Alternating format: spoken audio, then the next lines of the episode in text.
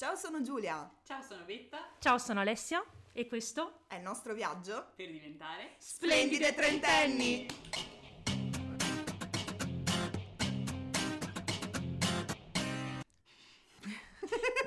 Panico negli occhi di Giulia, come se stessimo facendo una cosa che non ha mai fatto nella vita. Perché Questo è l'intro di- intro, vai! E io non so se intende la Aspetta, sigla. Stiamo sigando, ok? La sigla, La dobbiamo sigla fare l'intro. c'è già in teoria. Sì, la sigla c'è già, ma se vuoi ricantarla per noi sai che ne siamo sempre disponibili.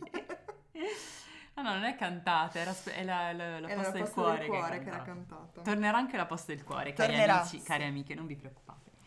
Comunque eccoci qua, benvenute a un'altra splendida puntata di Splendide Trentenni. Anche Alessia è qui con noi, anche sì, se tace, sto è zitta da 30 secondi, tipo annichilita dalla vita, però ci sono anch'io. Yeah. O travolta dalla nostra, dalla mia diarrea verbale, ma comunque quello Che è un altro discorso. Io vorrei sapere come state, ma soprattutto come sta Giulia, che la settimana scorsa ha finito la sua impresa capitale. Ho finito finalmente, definitivamente, gli studi. Yeah! Brava! Ho preso un pezzo di carta che mi ha costato anni di vita, di, fa- di fatica, di sudore, di sangue, che non servirà praticamente a nulla. Siamo Ma- tutte fiere di te. Ma sono felicissima, vivo da giorni in un palloncino di gioia e mi sembra impossibile che la vita si potesse vivere così, senza un senso di colpa Sì. costante. Mm, Molto bene. Trascinarsi dietro questo peso Sì. comunque. sa- Esatto. Sì. E poi adesso puoi anche ricominciare a leggere dei libri a caso. No, senza che sì, siano cioè, saggi finalmente posso- orientati per la tesi. Esatto. Eh, sì, perché una delle cose a cui ho dovuto rinunciare in questi anni sono stati i romanzi, perché non c'era, cioè fisicamente stavo male, perché se riuscivo ad avere del cervello per riuscire a leggere qualcosa, leggevo Hai un saggi. sacco di cose da recuperare, cara mia. Esatto. Esatto. Che Potrò finalmente ascoltare tutti i consigli delle mie co-conduttrici sulle letture consigliate che non ho potuto seguire fino ad ora. Brava. Eh sì, eh sì. Ma questa puntata non è su di me per quanto mi piacerebbe che lo fosse. Possiamo farne anche una su di te così. A Quando caso. compierò 30 anni, scusa. Ussa, bella, bella. Eh sì, Mi piace questa forza. tradizione del compleanno. Oddio che ansia. Ah, Vabbè, dai, ho beh, più di un beh, anno sì, per prepararmi. esatto. Vabbè. E non è su di me, dicevamo, eh, e non è in realtà su nessuna di noi, perché eh, abbiamo capito che siamo normo. Cosa Esatto. vuol dire? Che non eh, siamo portatrici di alcuna disabilità Per ora. per ora. Per adesso, esatto. Perché eh, come... Perché le disabilità possono insorgere in qualunque momento della vita, o anzi per moltissime persone a noi fa strano perché la nonna in sedia a rotelle non pensiamo che è disabile, ma sì, Invece è disabile. O anche la nonna che al telefono non ti sente e Mm. parla, cioè ti parla sopra o risponde a caso, è una disabilità. Spiace doverlo E dire. spoiler, non è un insulto, pazzesco. No, allucinante. No, eh, lo so, è una puntata scioccante, vi- prepariamoci. Preparatevi. Abbiamo sì. invitato un super ospite Yes. Che non vediamo l'ora che conosciate perché ha un sacco di cose da raccontarci molto interessanti. E soprattutto amico di Alessia, quindi questo come dire è il passaporto per renderlo già... Nei nostri Una cuori. persona orribile. vero! No, scherzo. Non è vero, scherzo, Madonna scherzo, no. È una persona stupenda in realtà e io posso dire, cioè da persona che lo conosce da, da anni, che mi ha insegnato tantissimo. Questo è un po' motivational porn, forse. È un po' Rai 1, Sì, sì, è no, un po' Rai sento- 1. sento un po' la necessità di Eh, mettere lo un so jingle, ragazzi, però, è, vero. Cioè, mm, mi spiace dirlo, Mi però spiace è vero. dirlo, vorrei insultarti e basta, È vero. ma devo dirti che ho anche Comunque i, imparato bu- i buoni sentimenti non sono solo di Rai 1 che hai detto, quello che hai detto è vero ed è fondato È una- sulla, è sulla una- sì, è- affetto sì. e amicizia.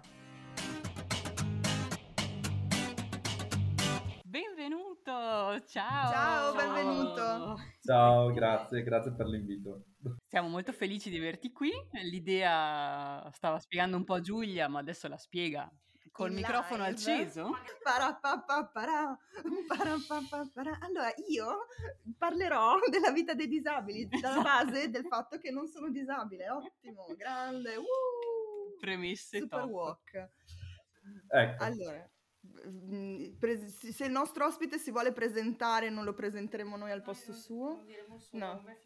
Neanche il suo Ok. nome. posso- Neanche il mio nome. Allora, No. vabbè, comunque io mi chiamo Alberto, ok? Ho 34 anni, quindi in teoria dovrei rientrare nel target del Sei del uno podcast. splendido trentenne. Esatto, ho, ho scoperto di esserlo oggi. forse.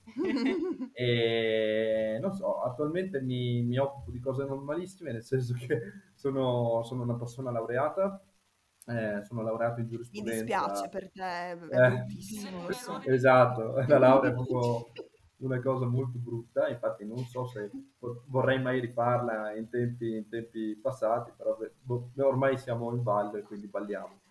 E sono laureato in giurisprudenza e mi occupo di questioni legali per un'azienda eh, grossa per quanto riguarda la logistica e lo smaltimento rifiuti e quindi diciamo che non è propriamente un argomento interessante da podcast, però Eh, come no, io sono già integrata. Cioè, ok. si tratta di tutta quella parte di contrattualizzazione del trasporto merci, smaltimento rifiuti all'interno del- dei locali, eccetera. Quindi diciamo che gli, gli argomenti che potremmo toccare sono, sono diversi e più interessanti quando si, si riferisce alla disabilità in sé, perché sono- faccio parte anche di SIDIMA, che è la Società Italiana Disability Manager, come consulente legale interno all'interno della Commissione Legale Normativa e appunto spero anche di riuscire un po' a approfondire questo tema all'interno della trasmissione. ecco. Ci farebbe molto Questo è. Quindi Eh, tu ho- mi stai dicendo che i disabili possono lavorare? Assolutamente, e con... No, eh, notizia shock. Notizia shock, attenzione, oltre a Sì, sì, ma è una cosa a cui non credevo nemmeno io fino a qualche tempo fa, e ti dico la verità. Quindi eh, diciamo che sì, i disabili possono lavorare con eh, diciamo pregi e difetti, nel senso perché gli errori anche le persone disabili sul lavoro li fanno e ne fanno parecchi. E sì, più che altro è il mondo del lavoro ormai che secondo me, o anche secondo tante altre persone, si, una- si deve un attimo ritagliare e adattare su quello che è la, la- la persona. Quindi sì, di fatto le persone disabili possono e devono assolutamente lavorare, perché eh, ricordiamo che il lavoro è anche integrazione sociale un po' per tutti. Ecco, quindi Sì, quello poi c'è quella cosa antipatica dell'affitto, le bollette, queste cose qua, no? Sì, esatto, esatto. E purtroppo anche noi disabili non ne siamo, non ne siamo Sì, esenti. sì. Le Cioè, voi non bollette... vivete su una nuvoletta in cui vivete per eh, dare senso alla nostra vita e a darci... A- Allora, eh, se parli, se parli di una figura angelicata, assolutamente no, perché non, eh, non- si tratta di quello. Spesso e volentieri una persona disabile può essere stronza tanto quanto una persona normodotata, anzi se non di più. Shock numero due. Capito? È il secondo shock, sì. Chi conosce Effettivamente- Alberto nella vita reale lo sa. Eh, vabbè, ma insomma... C'è eh, dell'astio. Noi trattiamo così i nostri ospiti. Diciamo- Diciamo che a volte la disabilità può diventare anche una bella copertura per comportarsi male e diciamo passarla liscia quando in realtà sai benissimo di averla combinata, ecco, diciamo così. Eh, il pat pat sulla testa può esserti utile in un certo modo, in un certo momento, però diciamo che l'obiettivo, l'obiettivo finale non sarebbe quello, anche perché se vogliamo parlare un attimo di eguaglianza per quanto riguarda tutti i soggetti, anche una persona disabile può essere considerata non una persona buona. Una ecco. merda. Eh. Una, Una persona, merda, esatto. dire, no? Cioè, de- delle persone normali, con dei pregi e dei difetti, delle cose che sanno fare, delle cose che non Esattamente, esattamente. Dipende poi per quanto riguarda il contesto lavorativo, tu mi, mi chiedi, no?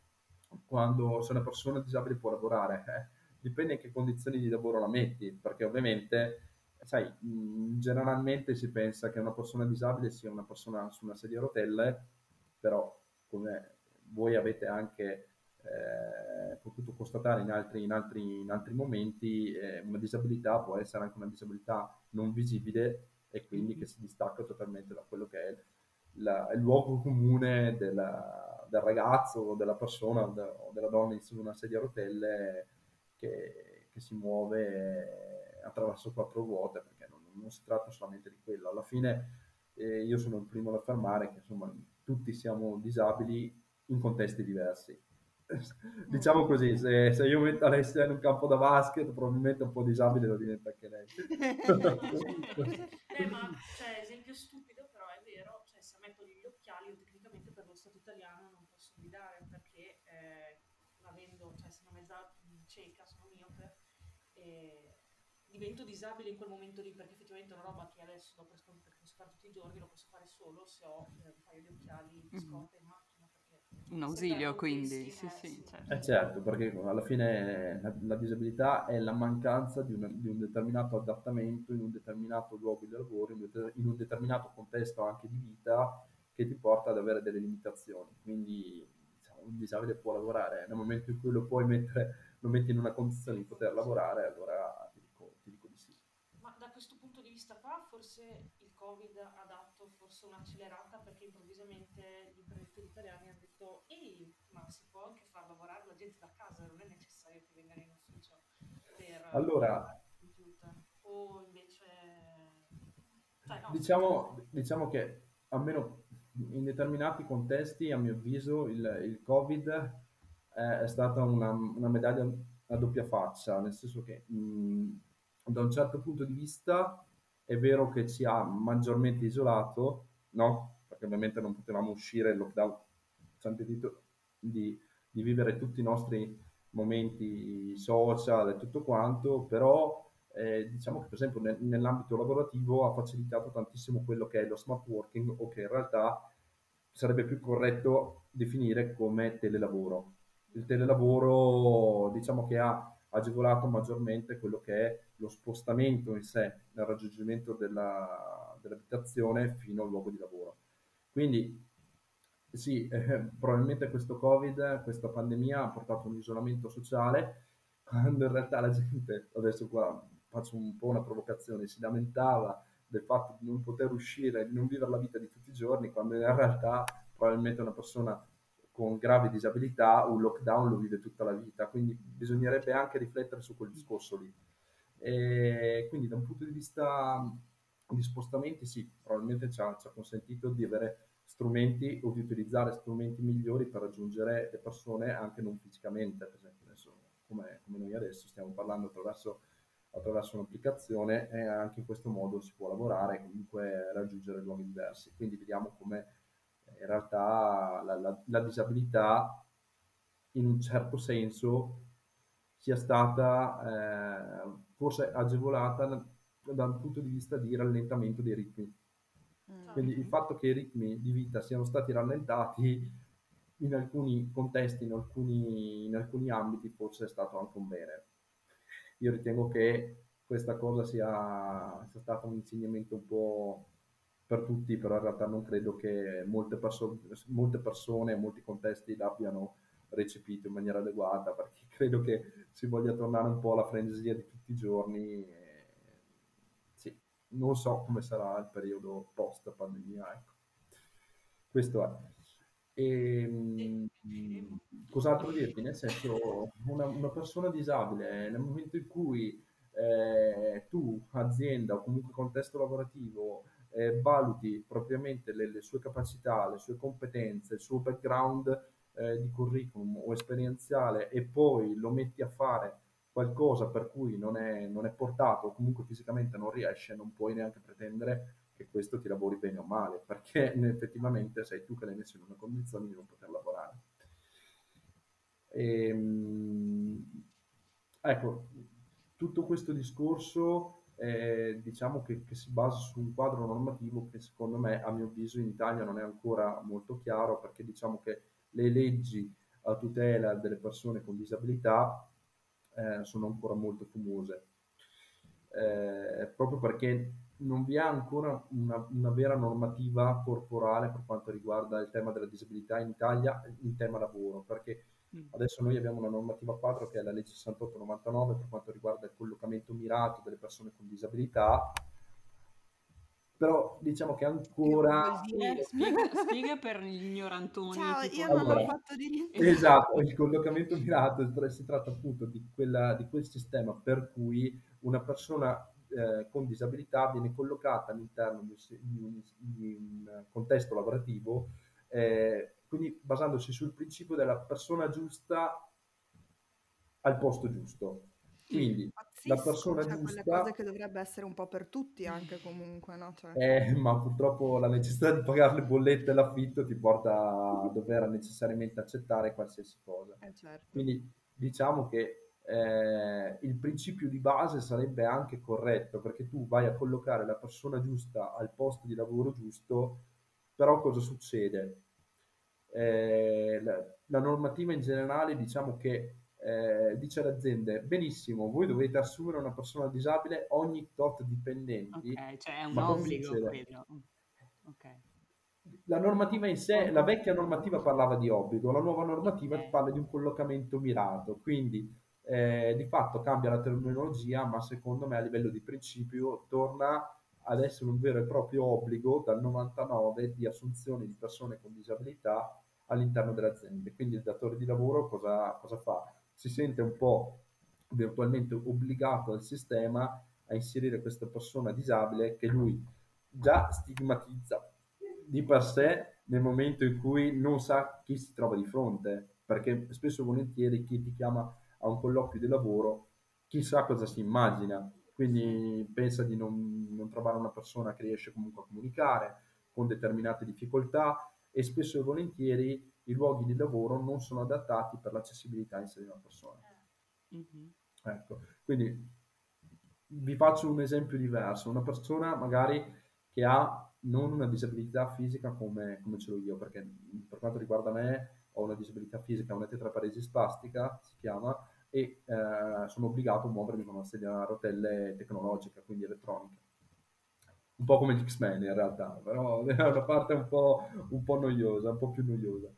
E, se dovessi avere di fronte un candidato che invece di avere una disabilità fisica ha una disabilità visiva, quindi mettiamo caso è cieco, estremizziamo, Mhm. eh, spesso e volentieri se gli ambienti di lavoro non sono adattati per far sì che questa persona si possa muovere in autonomia, io dat- datore di lavoro cosa faccio? Mi ritrovo a dover assumere questa persona ma metterlo in una condizione di conoscere gli ambienti e forse di mettere una persona che lo accompagni negli spostamenti ogni volta, quindi occupo un, un ulteriore dipendente nel dover necessariamente assistere questa persona in un primo periodo. Poi ovviamente non lo puoi mettere davanti ai documenti, ti devi adattare tutta la, strumen- la- la strumentazione per quanto riguarda la lettura dei documenti a computer, eh, il traduttore così automatico per quanto riguarda le persone eh, che non possono vedere, si tratta di un, eh, un traduttore vocale, diciamo così, che ti legge effettivamente il testo, quindi cosa faccio? Sono costi aggiuntivi.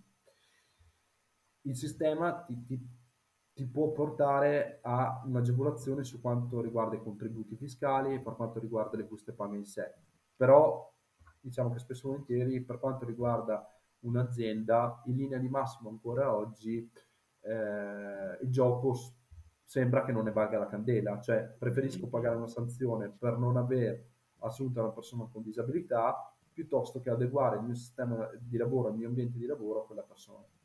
Ecco, spero di essere stato abbastanza chiaro e, e non troppo Sì, ridondante. decisamente. E spesso... Forse vi ho un po' confuse, ma non lo No, so. no, no, no, chiarissimo. chiarissimo, Meno Ok. confusa del solito di quando si parla di diritto e cose, cioè ho, ho seguito. Bravo. Eh, certo. Ti promuoviamo. Pro- Poi- 39. Sempre spiegato a noi vuol dire che... Poi in realtà, Credo che spesso le aziende cercano, cioè fondamentalmente cercano... Ali, ti sento poco. Pronto? Eccomi. Pronto? Pronto? È diventato un offline. Ah, ecco, vabbè, eh, ci proviamo.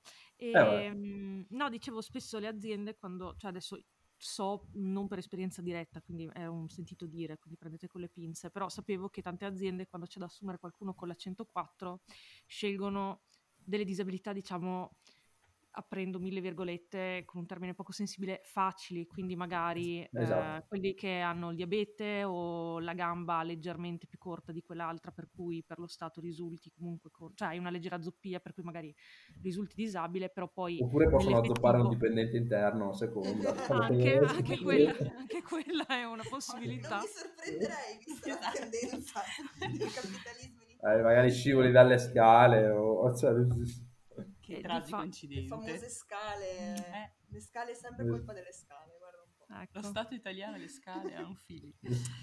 E, no, dicevo che la roba, mh, paradossale, assurda, sarebbe, cioè assurda, la cosa più giusta forse sarebbe pensare già a tutte le architetture ufficio, insomma, in realtà tutte le infrastrutture in generale, come già accessibili a tutti, di modo che, cioè se tu mh, Stato metti l'obbligo che tutti gli uffici siano accessibili a persone in sedie a rotelle, eh, cieche, sorde, di modo che gli spazi siano diciamo a misura di tutti, a quel punto per il, per il datore di lavoro non è più un, un problema dire assumo uno piuttosto che un altro sulla base di come l'edificio, se l'edificio è già inclusivo e accessibile, a quel punto forse... Esatto. Eh, tu stai parlando del cosiddetto tutti. universal design.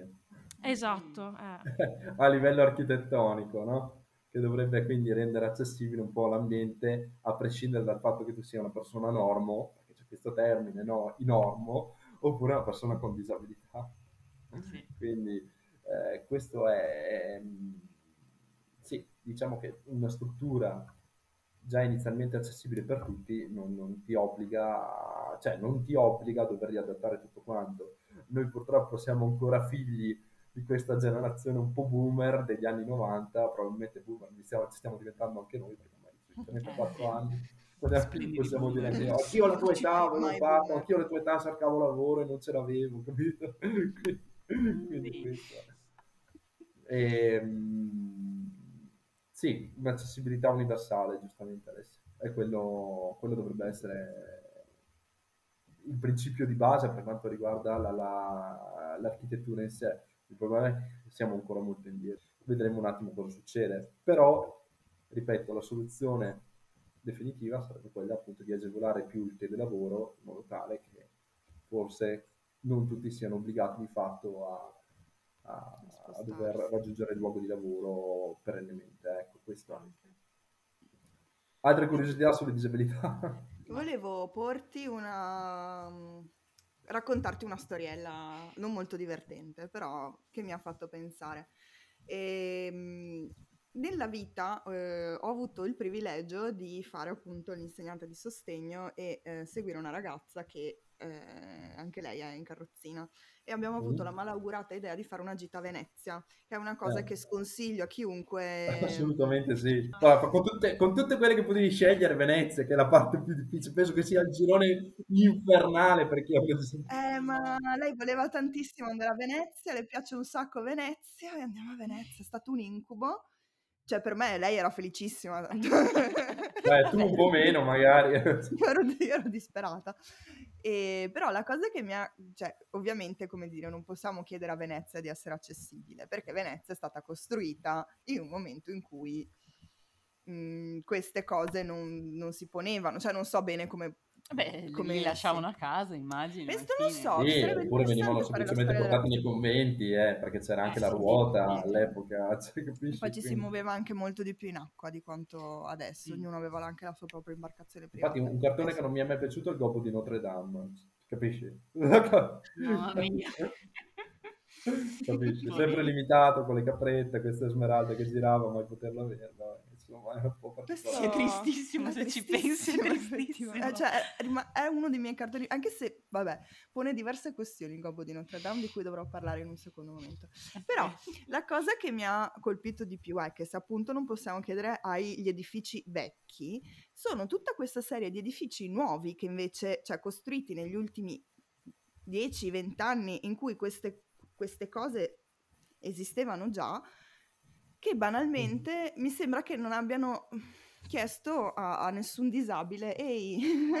Gli architetti spesso non sono disabili quindi non sanno quindi magari anche la legge prevede che la porta si allarga un tot e magari quel tot non basta. Cioè la verità è che ma, ci vorrebbero sai, disabili. Ale, il problema è che eh, Alessia la, la, legge, la, la legge diventa tale quando può essere applicata. Cioè se la legge è dormiente, ah. quindi la legge c'è, ma nessuno la fa valere, quella legge lì è come se non, non esisterà mai, capisci?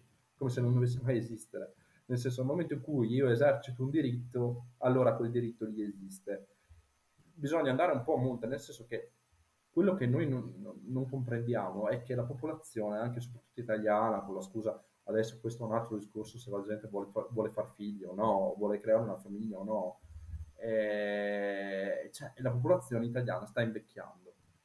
ok? Quindi tutte le persone rischieranno prima o poi, e con questa non voglio tirarmela assolutamente, No, è- è un attimo, cioè nel senso tutti avranno una disabilità e tutti avranno una difficoltà. Quante persone normodotate poi si sono ritrovate a dover convivere con una disabilità perché eh, si sono fatte male e hanno, e hanno scoperto dopo anni di non avere la casa accessibile e di avere difficoltà a entrare a casa loro. Cioè, è quella l'assurdità.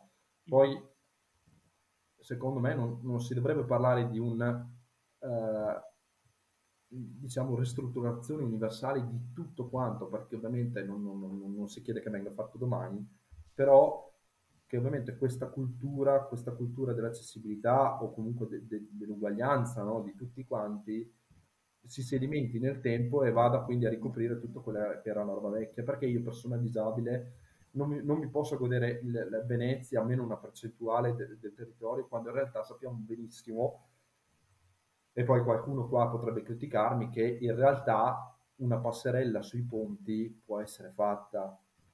Sì, No, no, ma, cioè, sì. ma alcuni, C'è in su alcuni alcuni, punti, sì. cioè, In alcuni, C'è questo signore a, a Venezia che abita nel Sestiere di Canareggio che ha la, mh, la sedia a rotella elettrica come la tua. E lui per arrivare a casa sua ha proprio un ponte di metallo basso, piatto, che è facilmente attressa- a- ehm, Attraversabile. attraversabile. Non riesco più a parlare. Scusate, sono Luca Giordano dei podcast. E, mm, e poi tutti gli altri ponti, bene o male, hanno sempre le, le passerelle, perché chiaramente lui abita lì, probabilmente Ha rotto ha rotto all'infinito. esatto all'infinito e ha ottenuto. Quindi anche lì mh, fa ridere perché, cioè, quando vuoi, allora puoi, però solo se c'è qualcuno che, eh, che diciamo che dà fastidio. Che ti mette Ecco. bastone tra le ruote, certo, eh, perché ovviamente poi diventa, diventa diciamo, una macchiolina su tutta quella che è la storia dell'amministrazione. Il, punto è un altro. Prendiamo ad esempio Venezia, ma poi la, la- la- lista si allunga perché eh, cioè, le, esperienze che potete avere sono molteplici. Eh, eh, per esempio, sul Carnevale di Venezia le passerelle vengono fatte ok, per consentire un'accessibilità più ampia e universale a, a tutti. E ovviamente quando finisce il periodo del Carnevale di Venezia, le passerelle vengono tolte.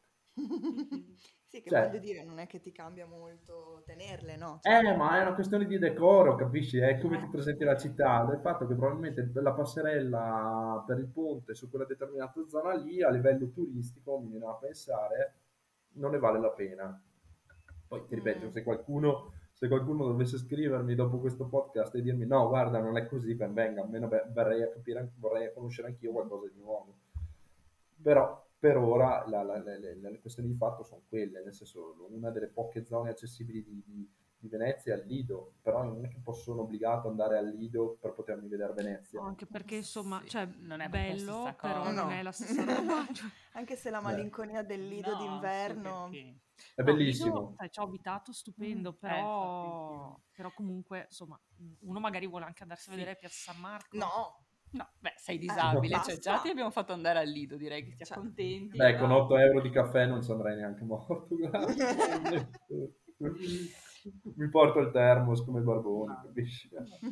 Ma abbiamo parlato un sacco di Venezia, però io adesso voglio lanciare la provocazione, perché qua Mm. siamo il podcast delle provocazioni.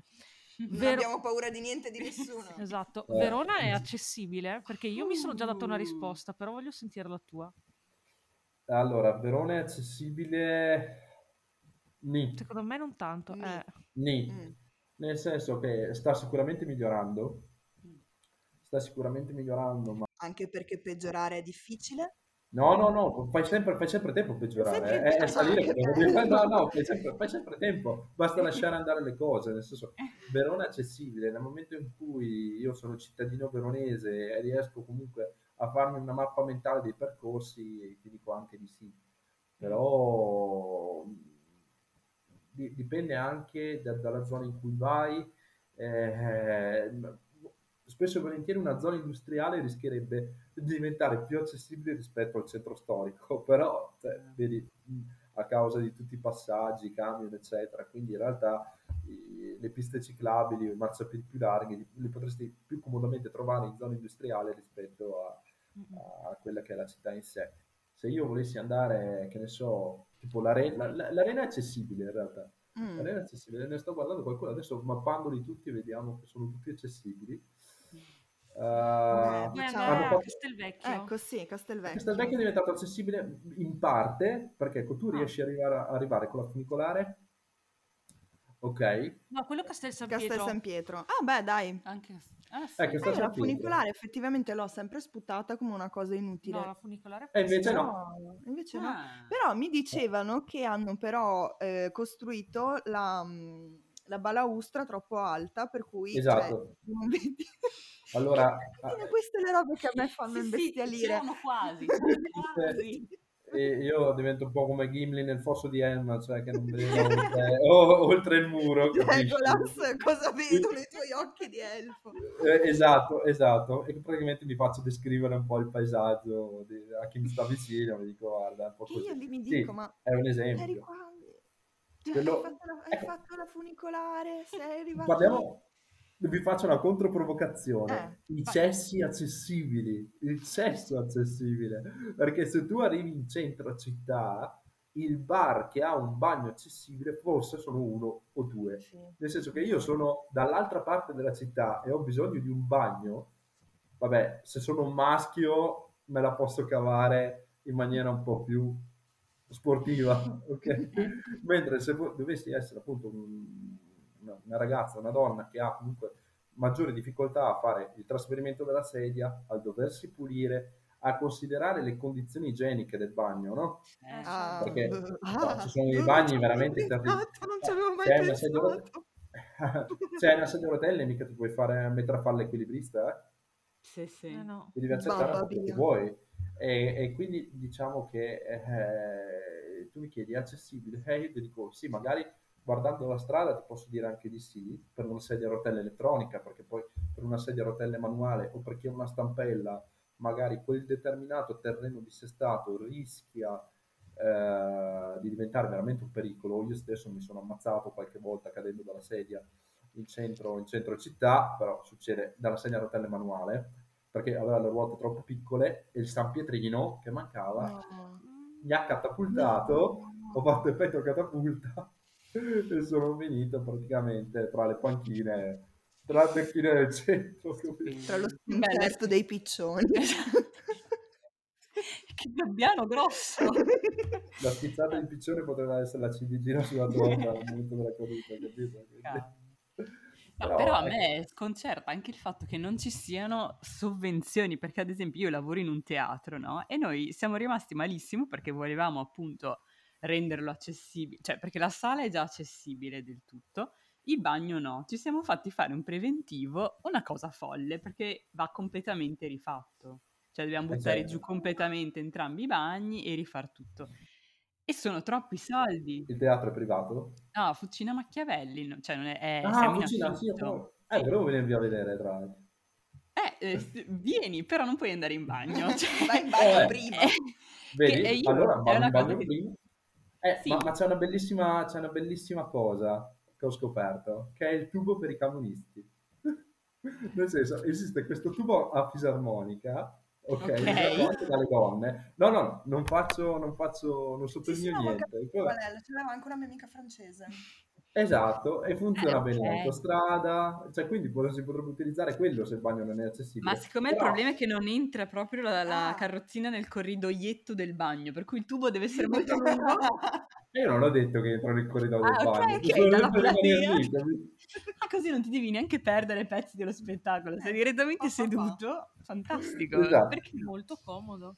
Però sì, è una Esatto. cosa che dici, cavolo, cioè, nel senso, noi Esatto, lo vorremmo sì. assolutamente fare, ma come faccio? Cioè, nel senso, o eh, non, do da man- non pago più nessuno, chiamo i musicisti a gratis per un anno e così tiro sul budget. Tiro sul bagno, no, in realtà no. Capito? O fai una, fai una, fai una raccolta fondi, però Sì, è se- eh, ritorniamo sempre a Forse quello. finirà sì. così, perché però è abbastanza, cioè veramente Sì, e, e ritornando un attimo seri al discorso che abbiamo fatto prima, eh, io penso anche sempre alla, alla, alla condizione di una persona con disabilità e oltretutto, ripeto, che non è che è donna e quindi ha una duplice difficoltà perché essere donna a volte costa anche avere una duplice discriminazione, una duplice difficoltà nel fare le cose, sicuramente. Quindi ehm, il bagno è un esempio stupido, ma è sicuramente uno dei più lampanti. Nel senso, al di là eh, che io riesco un attimo ad adattarmi, non per, non per tutti è così, nel senso che io sinceramente ho anche un determinato eh, modo per gestirmi, magari chi è appunto è donna e ha una disabilità eh, può, può, subire questa doppia difficoltà e spesso e volentieri potrebbe anche rinunciare a, venire a, quello, a vedere quello spettacolo esatto. teatrale e quindi a godersi quella determinata serata perché non vorrebbe rischiare di, di, di incappare in situazioni spiacevoli. Sì, ah, sì. sì, comunque, eh beh, ma... eh, anche se uno si gestisce, non è giusto che uno debba, no, debba andare a scoprire come fanno i, i camionisti polacchi a sopravvivere. Cioè, non è giusto. Cioè, uno dovrebbe avere il diritto di andare in bagno se gli scappa, come tutti. Eh, cioè, capito? Io morirei a non sapere che cioè io devo andare in bagno mediamente ogni ora e mezza perché sono una nonna, non lo so. Quindi ah, l'idea di uscire e sapere che io non posso andare in bagno dovunque, cioè che devi farti un percorso che, no, cioè eh certo. Perché è terribile, è stupido, è, manca, cioè basterebbe così poco, non è che Poi, eh, ci sarebbe anche un'altra cosa molto interessante, spesso e volentieri eh, quando si ha una disabilità adesso vado un po' più a fondo, no? parlando delle virgole, eh, esistono anche delle situazioni non prettamente logistiche, perché noi adesso abbiamo sempre parlato di questioni fisiche, logistiche, di spostamenti, eccetera, che in realtà eh, possono portare alle cosiddette microdiscriminazioni, no? Quando magari in una determinata eh, situazione dove vivi, una realtà di una compagnia, questa compagnia, anche di amici in generale, parlo non, non per esperienza vissuta, ma parlo un po'... So. no, nomi, no, no, nome di tutti, no, nome di tutti. Per diffamazione. No, no, beh, cioè, so, no eh, eh, siamo stati, abbiamo fatto quella cosa lì. E magari a me, non, a me persona disabile, non me Alberto, a me persona con disabilità, non è stato detto effettivamente mi viene detto che eh, no, non potevo partecipare in un momento successivo, magari mi viene detto, eh, ma per te non era accessibile, per te sarebbe stato troppo difficoltoso, ho capito, però non mi è stato nemmeno detto prima, ok? Mm. E non sono nemmeno stato io a poter decidere, in quanto persona con disabilità, di non partecipare per forza di cosa a quella cosa lì. Perché effettivamente c'è anche da, mh, da affermare che una persona con disabilità debba anche rendersi conto che non può vincolare altre persone a dover fare qualcosa se lei stessa non riesce a farlo. Non so se mi spiego. Mm-hmm. E questa è una presa di coscienza che spesso e volentieri una persona con disabilità, chi più, chi meno, fa fatica a fare. Nel senso, perché se non riesco a farlo io devono farlo loro? Allora parti in quegli schemi un po' da scuola media elementare dove dici, eh, sono stato escluso a priori. Sei tu persona con disabilità che dovresti partire dal presupposto che non è che puoi obbligare tutti a vivere la tua stessa disabilità, se no la, la gita in un posto inaccessibile, spesso e volentieri io o, o, o, qualcun altro può decidere di non partecipare perché effettivamente io il trekking in montagna non lo posso fare, però sono io stesso che non devo impedire agli altri di, di, dover, di dover necessariamente rimanere a casa a causa mia. Si creano quelle micro situazioni, io le chiamerei micro situazioni, per il quale poi vai a creare quei determinati disagi con le persone, le persone non ti parlano mai direttamente, ehm, ci sono quegli ev- evitamenti no? che poi portano a situazioni spiacevoli, di incomprensioni, perché magari quell'altra persona non vuole ferirti, tu non vuoi pesare sulla persona e quindi non diventa più un rapporto sereno, non è più un rapporto trasparente. Ecco, questo è. E, ehm, quindi dice è meglio essere diretti, cioè se, assolutamente, assolutamente sì. Io decido di ho un amico disabile o esco con una persona disabile, è meglio chiedere direttamente alla persona cosa puoi fare, cosa vuoi fare. Sì, sì guarda, noi andiamo là, sappi che innanzitutto avremo determinate difficoltà, poi sono, sono io persona disabile che ti posso dire guarda sì vengo, si guarda, non, non accollare, preferisci di no. Sì. Se poi io chiedo ad Alessia di portarmi in uno zainetto per andare in montagna, sono anch'io un po' deficiente che domando ad Alessia una cosa impossibile.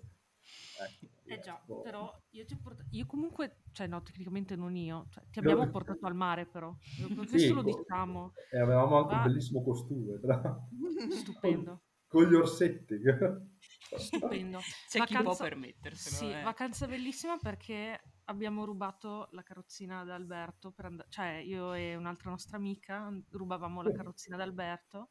Ladri, Ladri. ladri a disabili. Sì. Mamma mia. Sì. Ladri sì, sì, terribili, cattivissime, e- però effettivamente lì ti rendi conto di quanto... Cioè, le condizioni soprattutto- psicologiche non erano delle migliori. eh. non potevi combattere per la tua carrozzina. No, finivo con le ciabatte in faccia, era uno schifo. guarda. Sì, sì. Al bullismo costante. Sì, sì, sì. Allora, è perché adesso qua lo dipingiamo come un santo perché nessuno qua lo conosce davvero, però Alberto a volte lo diciamo se le cerca un po'. Sì. E, no, vabbè, scherzi a parte, e lì però effettivamente, cioè, eh, girando con, con Alberto che tante cose mi sono resa conto anch'io perché chiaramente se non sei nelle condizioni di eh, banalmente conoscere una persona con disabile, con disabilità, eh, spesso e volentieri certi problemi non te li poni, poi quando inizi a girarci o gli rubi la carrozzina per andare a fare la spesa. Quindi era una cosa scientifica, la tua hai rubato Eh, la sì. carrozzina non perché Allora, alla tipa, alla tipa del negozio l'abbiamo venduta così. Non so se se la sia bevuta, io spero di sì, però la tipa del negozio l'abbiamo venduta così. Ehm, esperimento sociale. E di fatto ti rendi conto che proprio gli spazi non sono mai studiati per essere accessibili.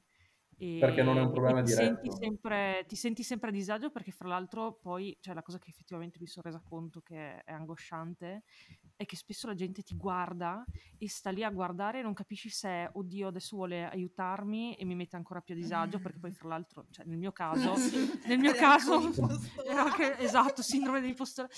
E, mm, Vedi, invece tu da donna guardi- avresti dovuto dire no, lo aiuto io da sola e non ho bisogno del tuo aiuto. capito? Esatto.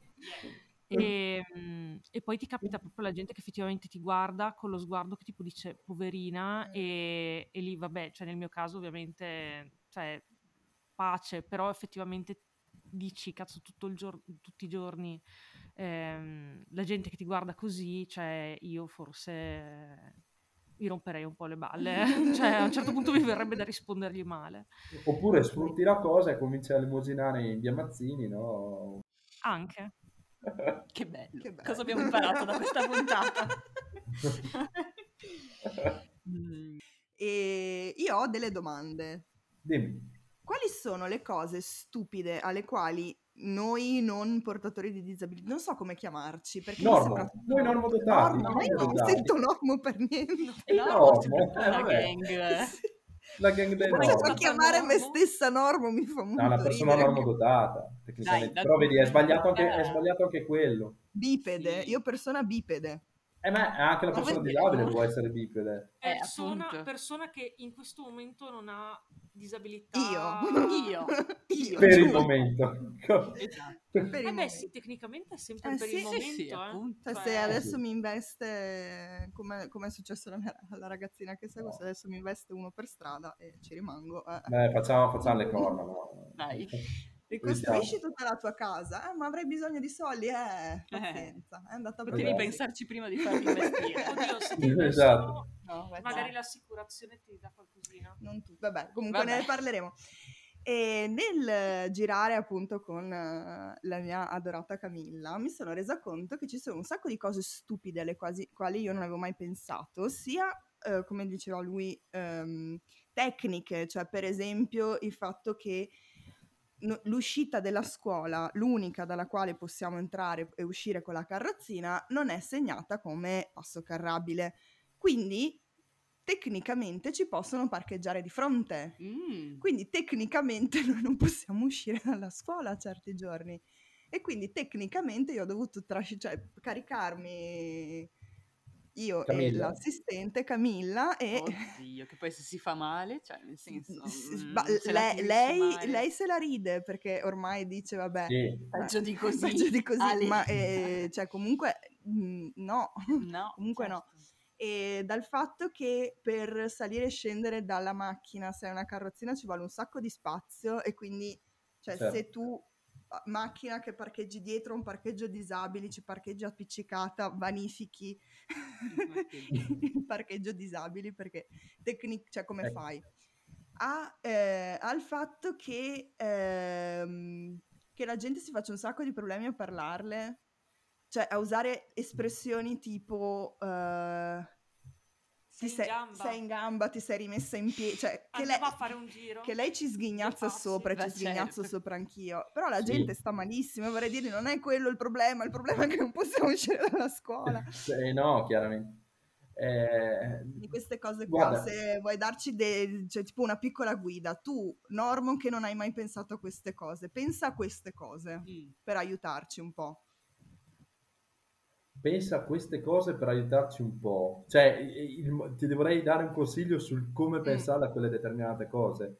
Sostanzialmente, guarda, non, non- non- Sì, oppure un- delle cose stupide alle quali Allora. la gente non fa con cattiveria, ma che in realtà, Sì. come dire... Allora, guarda, ti, ti faccio, ehm, ti dico una cosa molto diretta.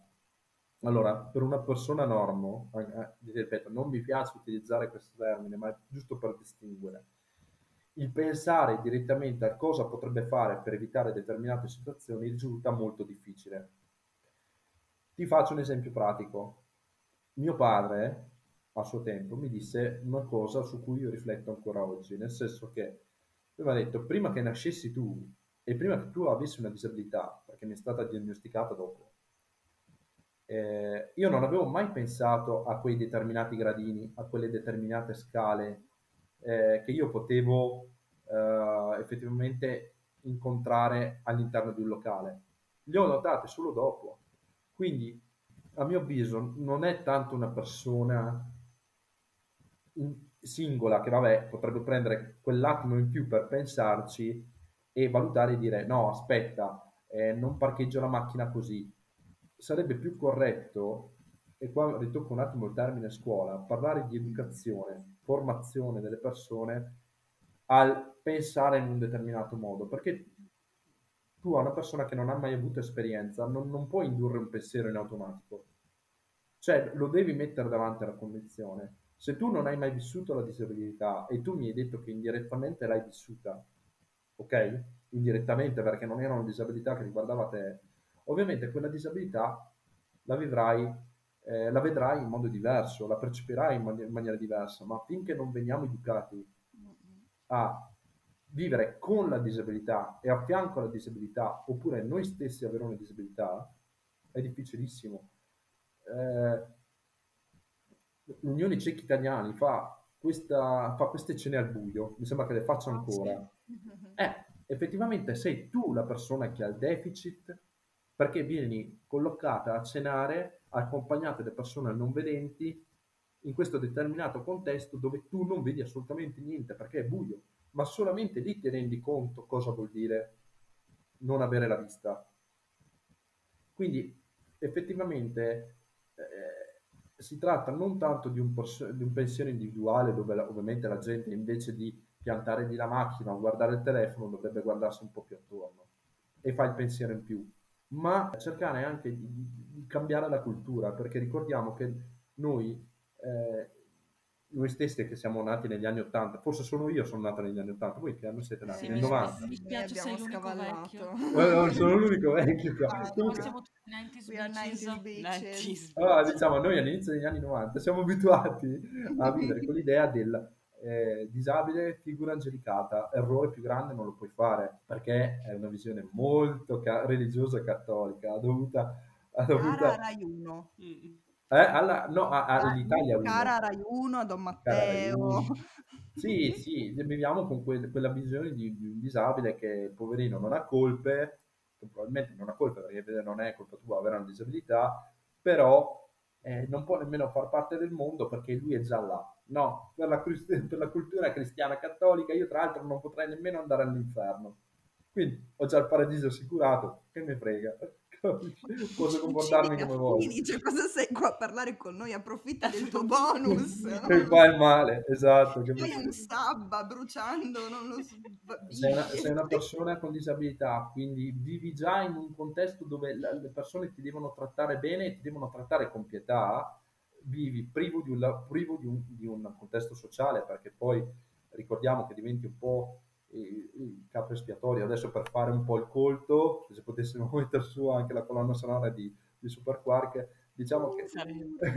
esatto, chi aveva una disabilità, se pensate, in epoche antiche, veniva visto anche chi poteva vedere al di là, il profeta, chi aveva di fatto una visione più ampia, l'intoccabile, e quando, quando in realtà dovremmo insegnare già all'interno di una scuola o all'interno di determinati contesti sociali che una persona disabile è una persona tanto quanto le altre, con niente di più e niente di meno.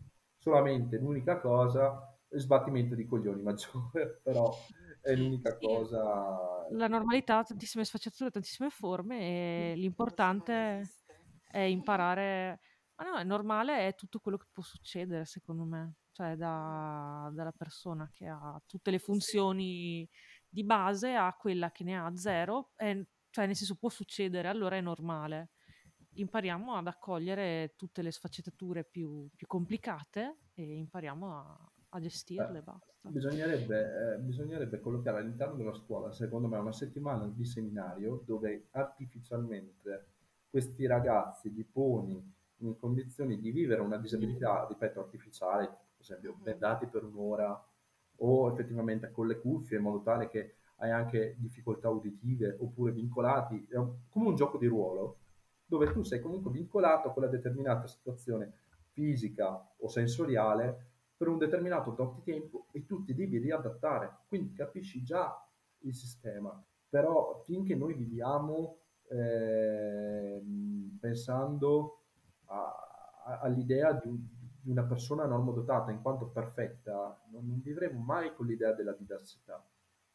Cioè è quello il punto. Quindi tornando alla domanda iniziale, cosa possiamo fare per far sì che una persona adotti quelle piccole accortezze per far sì che non, non, non vada a vincolare una persona con disabilità? Ormai quella persona lì non la puoi più salvare, dico io.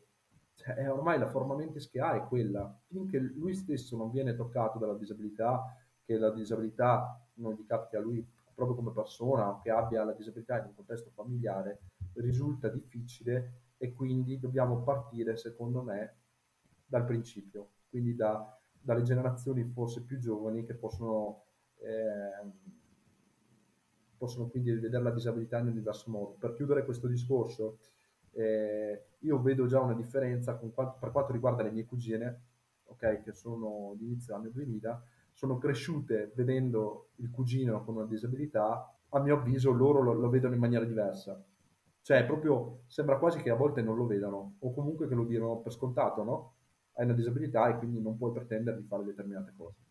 Poi magari è forse una sega mentale mia, però in realtà spero no, no, penso, penso che tu abbia ragione, anche perché secondo me anche la scuola si gioca una bella, una bella carta in quel caso, nel senso che e la scuola è quel momento in cui siamo, soprattutto la scuola elementare, medie, siamo tutti insieme, cioè non ci sono grandi differenze, quindi è proprio a livello di, come dire, di percorsi, di scelte.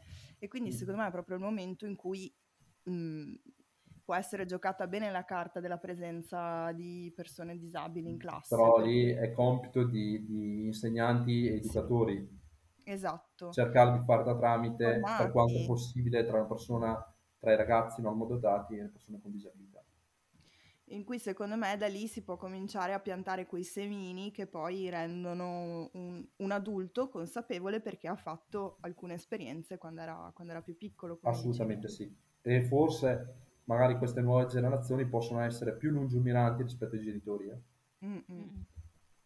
Ce l'auguriamo. Speriamo. Beh sì, comunque fisicamente i nostri genitori probabilmente non vedevano tante persone disabili no. intorno a loro, cioè molto di meno di quante ne vediamo noi, quindi...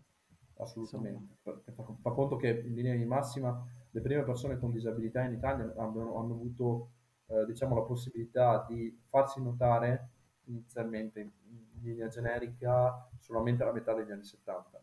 Quindi mm-hmm. diciamo che io stesso sono un, una persona con disabilità di seconda generazione, no? mi piace definirmi ho vissuto gli anni, gli anni 2000, eh, 2000, i primi anni 2000, gli anni del 20, no? dove già vedo delle differenze, perché se dovessi ripensare a vent'anni fa, adesso io ho fatto il capodanno del 2000, me lo ricordo ieri, ma sono passati vent'anni, la cosa mi spaventa. Cioè, eh, viviamo tutti, condividiamo il tuo fa. terrore. Eh, se io fossi, mh, dovessi tornare vent'anni fa, forse le differenze le, le, le vedrei, però vivendo questa, questo scorrere del tempo in maniera, in maniera diretta, forse non me ne sto accorgendo. Forse mm-hmm. vedremo dei risultati solamente quando già noi saremo vecchi o non, o non ci saremo più. Eh.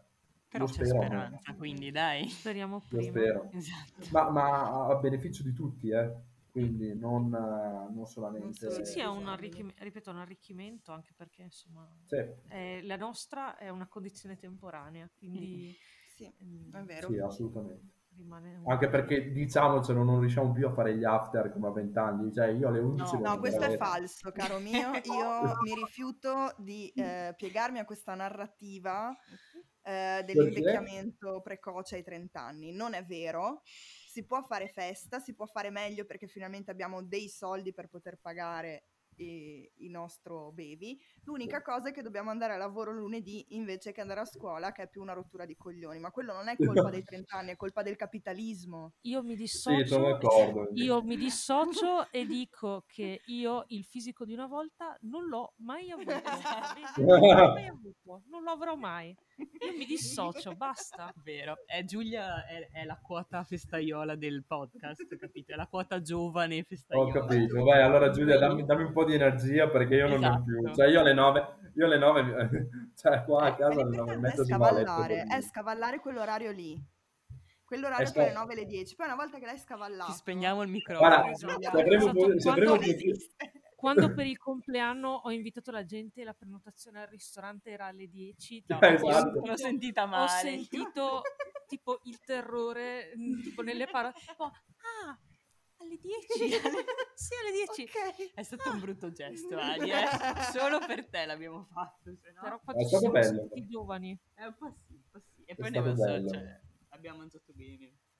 È così i trentenni. I trentenni ah. possono sopportare di uscire tardi solo per andare a mangiare molto bene. Mi dissocio. Mi dissocio da questa Vedi che bella la pluralità in questo podcast. Teniamo anche persone così. Sì, anzi, ma magari se mi, se mi, permettete, mi piacerebbe anche lanciare una piccola provocazione anche a chi ascolta, no? Devi. Eh, nel senso che sarebbe anche eh, utile che chi, la stessa persona che vive una disabilità con condizioni di background diverse, quindi familiare, economica, lavorativa, eccetera, eh, smetta di vivere un autocompiangimento e cercare di uscire da questo guscio per quanto possibile, perché poi mi rendo conto che la situazione e l'ambiente, il contesto lavorativo, il contesto familiare a volte può essere limitante, perché spesso e volentieri anche il contesto eh, familiare può essere veramente limitativo.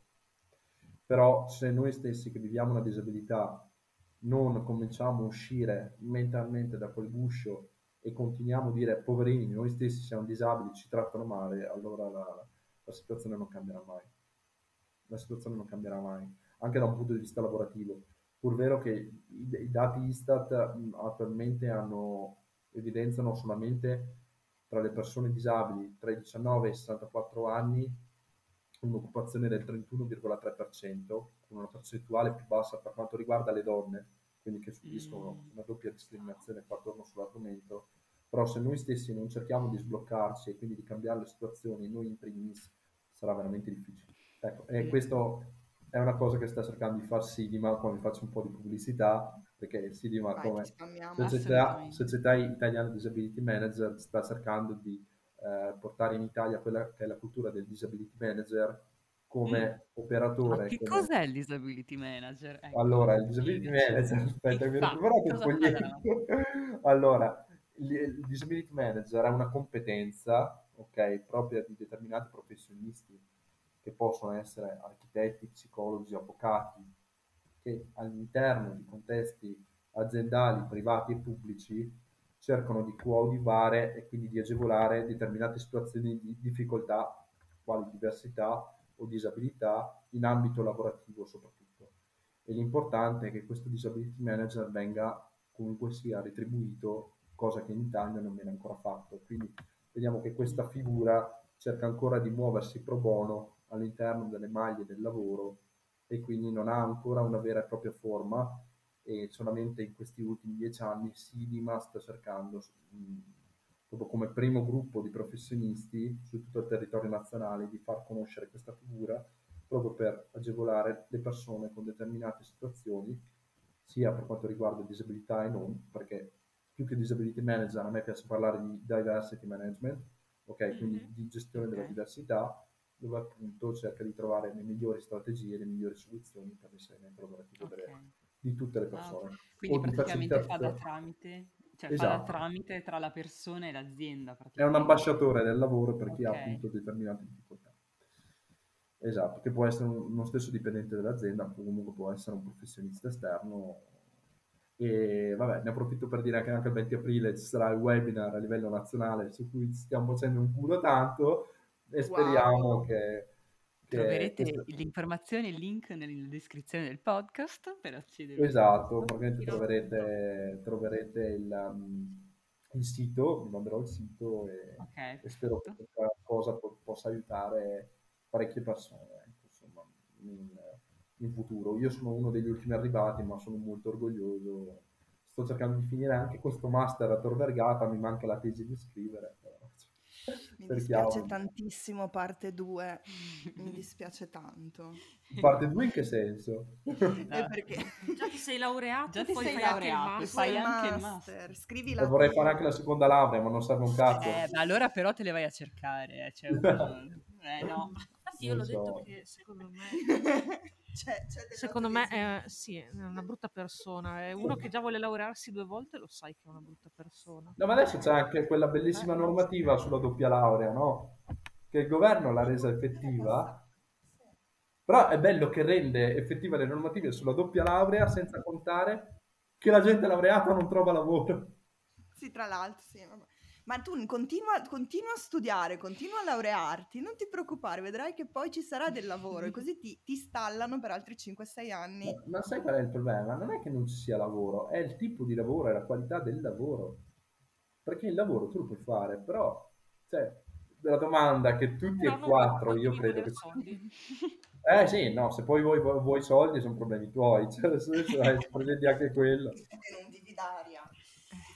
Ecco, quindi insomma spero comunque che, che la situazione negli anni, io non, non, non, non, credo che saremo noi a risolvere il problema, però cercheremo di, di, di portare un tassello a tutto quello che è la costruzione del mondo lavorativo per le persone disabili e non, perché c'è da dire anche quello, perché ripeto, per quanto riguarda il, il disability manager mi, mi piace pensare che cerchi di di adattare l'ambiente di lavoro non solamente alle persone con disabilità, ma cerchi di agevolare tutte le persone a, a 360 gradi, sia per quanto riguarda differenze culturali, eh, di genere, condizioni personali, eccetera. Diciamo che cerchiamo di portare questa figura anglosassone in Italia che Sarebbe siamo sempre... Sì, e ce n'è anche tanto bisogno. Ce n'è molto bisogno. Sì, questo è un po' tutto il quadro. Spero, spero di essere stato esaustivo. Assolutamente sì, ti ringraziamo molto, ma adesso secondo me è arrivato il momento di fare la, la domanda. domanda. Uh, è la vero. Domanda. Noi concludiamo sempre questo magnifico podcast chiedendo... Splendido. Splendido. Scusami, ho sbagliato aggettivo, non so perché. Ehm, con l'ultima domanda ai nostri ospiti, splendidi ospiti, è sempre mh, questa. Hai presente che ci sono queste liste di cose da fare assolutamente prima dei 30 anni, buttarsi col paracadute, eccetera. Certo. Cosa che io devo ancora fare, tra l'altro, dalla mia laurea. Prima aprile 2016. Che non sei proprio uno splendido trentenne. E, e, invece chiediamo ai nostri ospiti qualcosa che secondo loro va veramente fatto prima dei 30 anni, può essere una cosa seria, può essere una cosa stupida, può essere quello che ti viene in mente di darci come...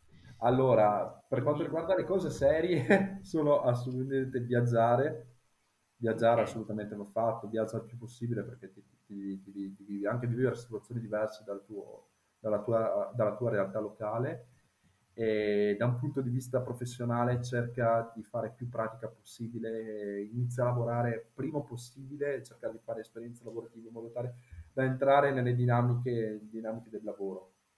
quindi, quindi stage o altro.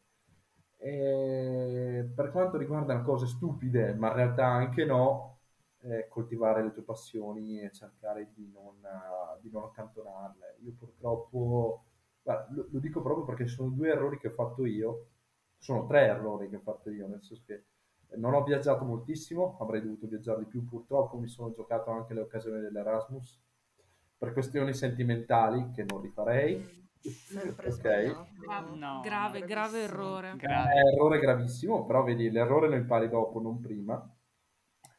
E... Cari boomers all'ascolto, andate in Erasmus, vostro moroso non vuole, pazienza, andate. Anche la vostra amorosa non vuole, esatto, capito? Pazienza. Moroso, moroso. Morosi, tutti genitori, fregati. Moroso asterisco, moroso asterisco, il genitore asterisco, capito? e, e da un punto di vista lavorativo cercare non solamente di fossilizzarsi sulla teoria dell'università, ma cercare di fare un minimo di esperienza lavorativa per capire com'è il mondo del lavoro, perché lo switch tra università e mondo del lavoro è, è terribile. E poi ubriacarsi, perché una sbronza non ha mai fatto male a nessuno.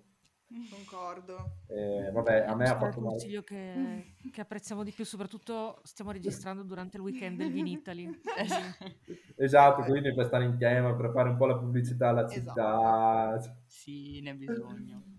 Cioè, la nostra Insomma. economia si fonda fondamentalmente sul fascismo e sul vino, quindi uno non possiamo, no, non lo appoggiamo, l'altro non ci resta che appoggiarlo quindi buttarci sull'altro. Esatto, esatto. E poi ascoltare Barbero, perché è una cosa che ho, ascoltato, che ho imparato, ho imparato negli, esatto, negli ultimi tempi. E, ehm, ecco, questi sono i tre consigli e... Cos'è il terzo? Ne avevo detti tre di errori, poi alla fine ne ho parlato solo di due, quindi viaggiare e non coltivare le tue passioni. E non coltivare le passioni, perché poi adesso io sto studiando per questo maledetto esame di Stato di avvocatura che prima o poi spero di passare, perché la mia intenzione è anche di diventare avvocato e disability manager, proprio per cercare anche di lavorare più sulla tutela dei diritti delle persone individuali. Mi piace di più quello rispetto a a quello che sto facendo attualmente. Sarebbe la mia passione principale a livello lavorativo, ma cercare anche quindi di non eh, in, mettere nei cassetti le proprie passioni perché poi si rischia di non riuscire più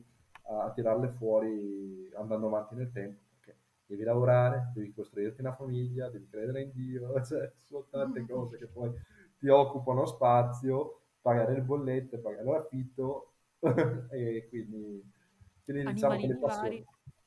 Ecco, l'Ali lo sa, a me piacerebbe un sacco giocare di ruolo perennemente, ma...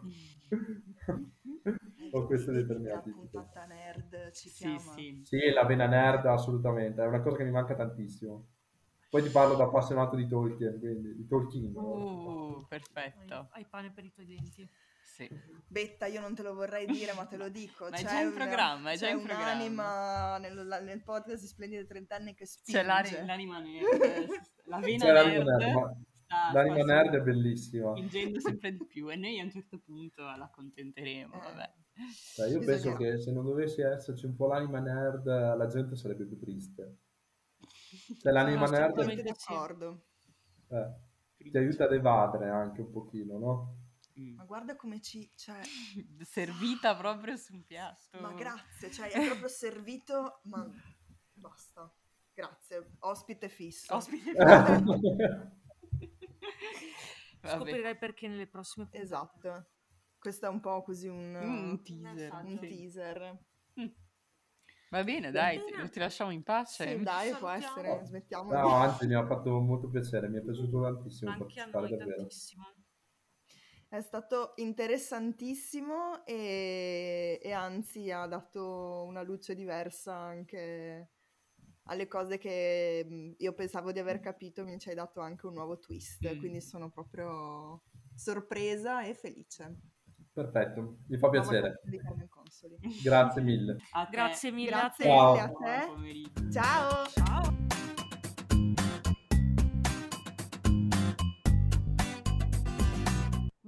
Che dire? chiudiamo così. Che di- Sarebbe bello, il nostro finale Beh, che dire. marchio di fabbrica è beh che dire a fine di ogni intervista sì. e chiudiamo. Ciao. Perché come finivo io ogni riunione, tipo nel mio vecchio posto di lavoro. Beh, che dire? E poi lasciamo gli altri cogliere le... Eh, perché così comunque hai dato un contributo. Sembra Sì. che tu abbia... Comunque hai aperto la bocca, quindi dici, ah vabbè, oh, lei il contributo l'ha dato. Eh, beh, che dire, può voler dire un sacco di cose. Cioè, cosa, cosa intendeva? Eh, Eh. sta al- all'ascoltatore capirlo. Quindi, beh, che dire, No. interessantix. Sì, beh, che dire, super interessante. Sì, quasi quasi io vorrei che fosse poi, cioè non la l'ultima puntata che facciamo su No, questo tema, No, capito? Lanciare una cose che non, palla. non sapevamo, che adesso sappiamo, soprattutto a livello legale, tipo Ah sì. boh, un ambito per me oscuro. Mm-mm. E sì, E sulle nuove professioni magari a qualcuno interessa fare il disability Vero. manager. Figo. Università Eh. di Tor Vergata, master pazzesco apparentemente, quindi... Manca solo che lo riconoscano come Professione. professione. Quindi, insomma, chi ha possibilità, magari chi ci ascolta che Sì, noi ha- sicuramente abbiamo degli ascoltatori, Sì. ascoltatrici potenti, ai piani giusti, ma perché no? Ma Quindi, com'è che si chiamava? Ehm, non so, Presidente Draghi, se è all'ascolto. Perché no? Puntiamo Perché no? in alto. Sì, sì, direttamente. Tra le varie cose che le vorrei dire, però eh, mettiamo anche questa. Eh, esistono queste, c'è la necessità di queste figure, magari. Sì, e magari anche di qualche piccolo bonus per chi vorrebbe Oh, rendere i bagni sì. accessibili. Che No, bella no, idea. no, i disabili Cioè, devono pisciare dentro ai Ci tubi. piacerebbe comunque non dire no, disabile, curati, non vieni nel nostro teatro. Cioè, noi sinceramente ci piacerebbe, però cazzo, 20.000 euro non ce li abbiamo, vedi un po'. Vabbè, detto ciò, ehm, È il momento dello... Splendido spam. cium, ho smesso di mettere l'effetto No, per cui lo facciamo. Perché hai smesso? No. Non lo so, perché sono pigra, perché non lasciamo... Ecco, ade- adesso metteremo lo splendido spam. Splendido spam. Ok. Prego, Ti chi si è stavo- preparato? Io Nessuno. sono preparata. Eccola qua. Io sono preparatissima. La Perché ricordiamo che è pesci, ma è pur sempre ascendente gemelli, gemelli, luna in vergine. luna in vergine, quindi Mercurio regna sovrano. Eh, sì. Attenzione, tira anche fuori il cellulare, Eh, le note sì. del cellulare, Oh, amo tutto. ho No, paura. No, no. no, eh, devo vai. andare a vedere su Instagram perché non mi ricordavo l'handle di questo profilo pazzesco che si chiama Lis Facile e- ed è un profilo che, come eh, potete non- immaginare dal nome, eh, insegna la LIS, che per chi non lo sapesse è il linguaggio dei segni italiano. Piccolo spoiler, anche qua tante persone Lingua non dei lo- segni. Lingua dei segni, sì, scusatemi. No, taglia. Ai ai ai, vedi qua le manine che bacchettiamo subito. Betta, betta qua serve edit. Eh, lingua dei segni italiana, sì, scusate. L'ho già detto, ma lo ripeto, il Luca giurato del podcast in italiano. E, in alto, mm, Pensa che sta persona so pure io chi è. Ah. Perfetto. Cioè, Luca infatti Giurato? io mi sento, sono Pazzesco, fiera quando capisco una cinque. reference. Grande. Yeah!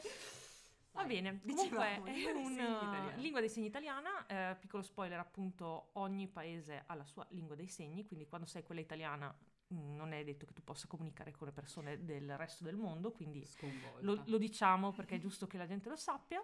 Eh, è un profilo gestito da ehm, Andrea Varosi, che è appunto una persona sorda dalla nascita che ha come obiettivo quello di provare a insegnare la, la LIS anche a noi che siamo udenti. Eh, io è da anni che cerco di, di imparare, però sono molto molto indietro, però magari qualche ascoltatore invece mm, si fa più furbo di me e inizia a studiare davvero. Io vorrei tanto che questo fosse un podcast visivo in questo momento perché io so fare una sola cosa in lingua dei segni italiana ed è la tartaruga ed è il Ah, segno più so- bello. Io so orso.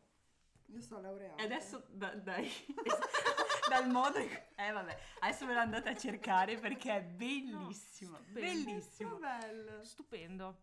E questo vi convincerà a imparare la lingua dei segni, almeno a me io l'ho guardato e ho detto no, ma questa cosa è la cosa più bella No, e più figa dell'universo, sono dei geni. Vabbè, E poi, perché devo sempre prepararmi due robe diverse, perché mi voglio complicare la vita, ho un altro Sì, che poi consiglio. a- alzi l'asticella per questi esatto. nomi. Eh, mi spiace. Non dovevamo cominciare lei. Eh, mi spiace. E l'altro No. consiglio è, strano ma vero, un libro che si chiama Il Dono Oscuro di eh, John Hull, se non sbaglio. Adesso ho pronunciato A sicuramente non Hull, tradotto da Francesco Pacifico per Adelphi e è praticamente un- il diario, diciamo, o meglio la serie di riflessioni che fa questo professore che a 40 anni rimane cieco e quindi parla di Mm. questo dono oscuro che, che appunto è la, la cecità. E, mm, spoiler, mm, non sempre questo dono oscuro chiaramente è una cosa positiva perché chiaramente eh, comunque implica la perdita di qualcosa. Prego. Sono dei cazzi. Big mood. Però molto, molto bello, molto commovente e è anche un libretto piccolo, quindi insomma lo finite in pomeriggio. Si può volendo. infilare in valigia. Assolutamente sì. Vado io? Come vuoi? Ma io volevo fare la conclusione, così Vabbè, puoi mettere la musica in certo. coda se vuoi, così ti do una... Ah, così ti copro Ah. Io sono preparata così non puoi prepar- non prepararti niente. No, in realtà non sono preparatissima, però mm, eh, abbiamo parlato con Alberto fuori onda delle graphic novel, quindi ho Mhm. pensato di suggerire una graphic novel. In realtà io sono appassionatissima e quindi ne avrei a migliaia di da, da raccomandare, però ieri mi sono comprata una che è proprio la pietra miliare de- delle graphic novel, veramente, che è Persepolis, di cui moltissimi hanno visto... Adesso mi viene l'anime, ma ovviamente Il no, film, è il eh, cartone film. animato, Film film, d'animazione. d'animazione, ecco. E bellissimo, lo sto ricominciando a leggere in questi giorni, quindi se qualcuno vuole iniziare a avvicinarsi a questo mondo, io consiglio tantissimo di partire da lì. È un mattonazzo, è molto grosso, ma costava solo 24 euro. Sono rimasta, vabbè, cioè è un buon investimento. E è pazzesco per chi non, non avesse presente, è questa scrittrice, che in realtà lei è una, un'illustratrice per l'infanzia. Questo è stato il suo primo libro a fumetti, ma ha un tratto e una capacità, cioè mh, veramente da... si- consomiglia molto a Zero Calcare per la sua capacità di trattare temi super profondi e pesanti perché le parla del- dell'Iran, della rivoluzione e di quello che è venuto dopo, ma con un'ironia e ti fa spisciare da ridere, è veramente pazzesca, un tratto incredibile con quattro segni e soltanto il nero come colore. Tratteggia delle robe meravigliose e adesso sono all'infanzia di quando lei da grande voleva fare il profeta. e io amo, cioè è bellissimo, è un genio. Che bel basta. lavoro. Mood. Per cui ecco il mio premio splendid di questa settimana, Persepolis, di Marianne Saterpi. Io invece ho deciso che siccome le mie co-direttrici, le co- co- come si chiama? Cocodè. A me piace direttrice come, come termine, se vuoi mi Le mie co-colleghe eh, sono molto ferrate su editoria, cose molto di questo tipo che io ho dovuto accantonare per i motivi di cui sopra. E ho deciso di spottare invece, eh, di spammare eh, la musica italiana, il cantautorato italiano nella persona di Pierangelo Bertoli che ehm, ormai, come dire, un po', forse un po' dimenticato da qualcuno, grande cantautore italiano, eh, che era, affetto da, era stato affetto da poliomelite da bambino e quindi era in carrozzina. Quindi secondo me in tema anche appunto con la puntata non si è mai fatto fermare dalla sua disabilità ovviamente e ehm, non, non ne ha neanche mai parlato in maniera troppo, come dire, non è neanche diventato uno di quei eh, influencers eh, della disabilità, era semplicemente un cantautore disabile, che io trovo che sia anche una cosa molto rivoluzionaria. E aveva fatto anche della politica, eh, aveva militato nel Partito Comunista e aveva fatto parte di Rifondazione Comunista, aveva fatto appunto del cantautorato politico la sua bandiera, ma eh, oltre alle canzoni di lotta ha scritto dei grandi capolavori della, secondo me, del cantautorato italiano. Eh, quindi andatevelo a riascoltare. Ce ne consigli una, da dove cominciamo? Cominciamo da Pausa. tan, tan, tan, tan. Arrivo che non voglio dire il titolo sbagliato. È una canzone alla quale io sono abbastanza affezionata perché si chiama Muso Duro Mm. ed è una riflessione sua sulla, mm, eh, sul mondo discografico della musica eh, che gli chiedeva di essere un personaggio quando lui invece voleva essere eh, un cantante e con il suo carattere allucinante dice canterò le mie canzoni per la strada ed affronterò la vita a muso duro. Eh, era un tipo, era un tipo e mm, quando ti girano i coglioni, secondo me qualcuno ti tratta da culo, è una bella canzone per, per ritirarsi su in maniera positiva. Mm. Ci sta. Non Così so, ho una pensato spalla. di pensare alla graphic novel in tema, però vabbè. Ma vabbè, se- insomma, così. Non conosco, ma recupererò sicuramente. Grazie. Prego, prego. Che dire? Numero due, cioè che dire la seconda. Quindi, beh, che e- dire. beh, che dire, e possiamo... Mm, Sì, ho finito la mia lista. Buon weekend delle palme, no? Ah, no, no, sarà eh, Pasqua. Buona Pasqua! Buona Pasqua, che bello! Se non avete capito, stiamo cercando E di buona essere... Pasquetta. E buona Pasquetta, che Per è proprio la festa dei trentenni. Come no? Ehm, abbiamo ce- cioè, stiamo cercando di uscire regolarmente, quindi se tutto va bene, la nostra idea è di uscire una domenica ogni due settimane. Pazzesco. Quindi ci rivediamo tra due settimane, Tanti più baci. splendide che mai. Esatto. Ciao! Ciao!